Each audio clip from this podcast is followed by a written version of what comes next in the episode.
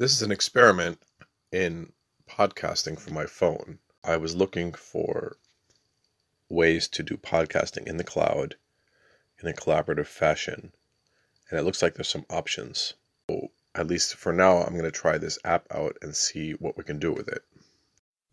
So, the podcast that I'm going to be playing for you is a university lady who wrote a book, and basically, she is a leftist and she's going to show us how she thinks, and the two are going to discuss their views on the US government. And basically, I, I don't think that most people ever hear anyone talk like this, and I don't even think that their sponsors are aware that their name is appearing next to these people. I just want to play some clips and I'll let them speak for themselves. And um, if you want to look up some more information on the background, you can look up critical theory, um, Adorno, Theodore Adorno, um, the Frankfurt School, and you can also get some background on that. It's called um, the field that they're in is called American Studies, which is basically the American view on of critical theory, which is basically a Marxist theory where they criticize, and they have rightful criticism, but they're basically criticizing the American system in an attempt to uh, to to change it radically in a more Marxist, uh, I would say communist um, uh, way. Um, and they're advocating for a violent overthrow of the government. And I'll let them speak for themselves. You can listen in. And uh, these people are obviously very, very well read.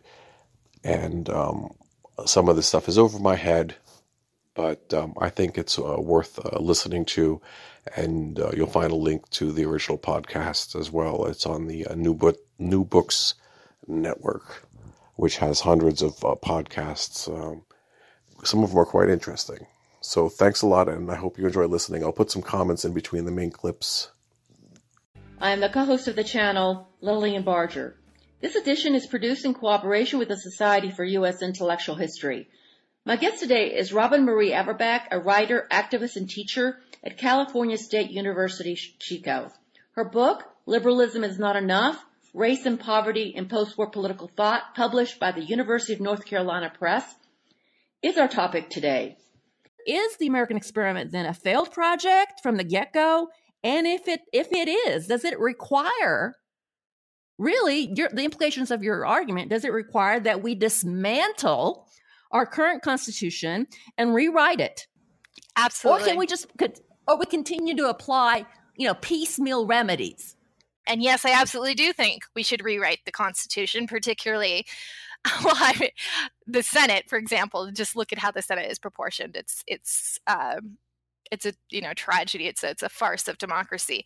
So absolutely. Uh, this is the first step where they're basically saying that there is things to be criticized in the American system, and therefore we have to destroy it.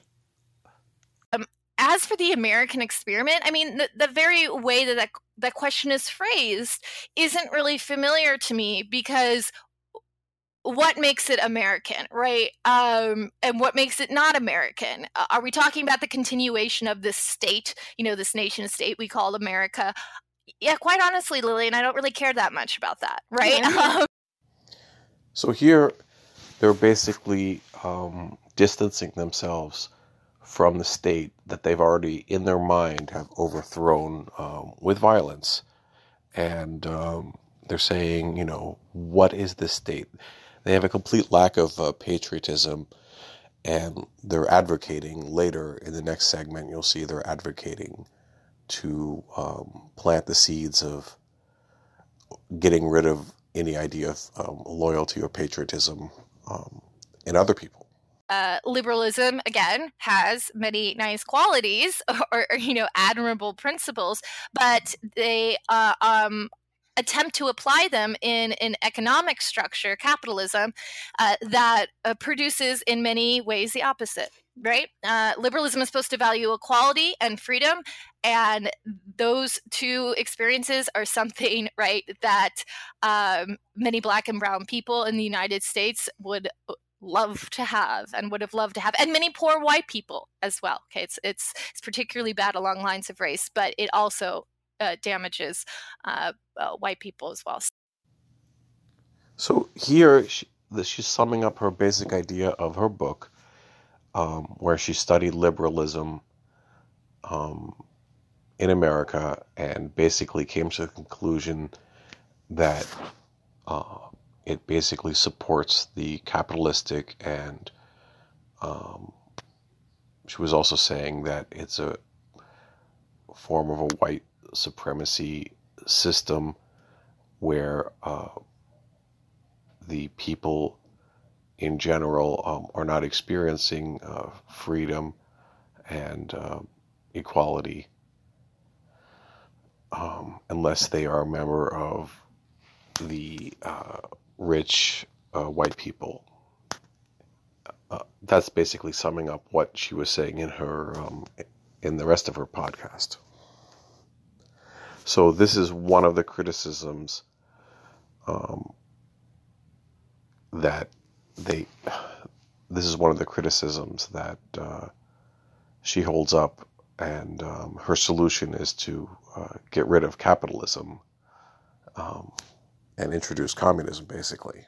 Part of the problem, I think the problem of structures, again, is the problem of foundations. And the American people believe in America they believe in their founding documents and institutions, even as imperfect and horrible as they may be. People still insist mm-hmm. that fundamentally, and we hear presidents say this all the time uh, uh, after president, America is fundamentally good. Our institutions are good. They're solid. We just need to believe in America. Uh, and as long as people that's an ideology that's just greater than liberalism. It's it's on the right, on, on the left, it's everywhere. You know, I mean, I'm talking about mm-hmm. uh, Democrats and Republicans all will give that same speech. You know, mm-hmm, and absolutely. as long as that uh, belief is there, then there's no possibility for something new because you've got to have you've got to lose confidence in something to really begin to imagine something different. Right. right. Okay. Absolutely.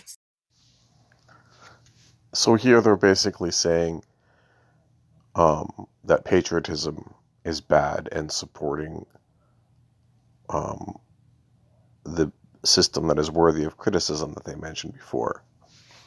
We, if we uh, decide, if, if, the, if people decide they want a constitutional convention, you realize that that's probably going to be a really bloody situation because the country already is divided, very deeply divided about what they think America has to be.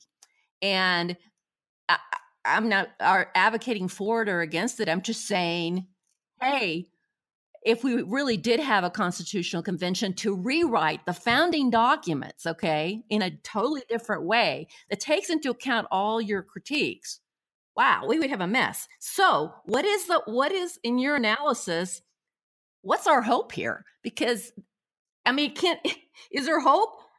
Yep. Is there hope?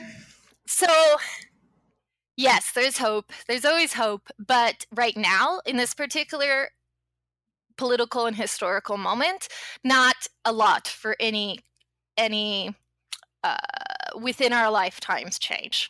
I don't I don't think I will live to see right uh, the the true tackling of any of these issues that I've highlighted.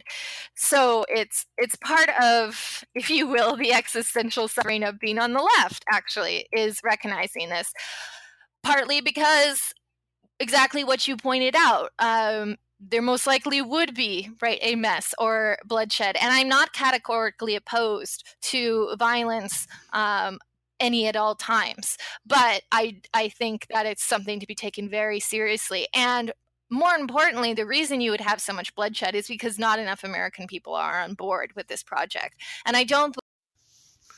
Okay, so I think that basically speaks for itself. Um, they're basically saying that they want to violently overthrow uh, the government um, or they would, but they think that they need to get more people on board and that they're playing the long game, which is to basically um, convince people not to be patriots over the long term. Now, let's uh, close this up by um, naming some of their sponsors, and you might be surprised. Support for this podcast comes from CalArts MFA Creative Writing Program. Athena Health. This episode brought to you by Courtyard by Marriott. Yeah, hearing that uh, Marriott is supporting them and uh, telling people to live a life of luxury and drink cocktails is uh, quite funny, actually. Um, and it seems to be an odd and ironic um, situation for uh, leftists who are saying that um, people are being exploited to be sponsored by a hotel company, which is no hotels are known for generally paying people not so much. Um, so doesn't seem to be uh, supporting their um, lofty goals. Anyway, I hope you enjoyed listening, um, and uh, I, I, will be uh, reviewing other podcasts as we go. So uh, let me know what you think. And um, the name of the app I'm using is called Anchor. Okay, bye bye.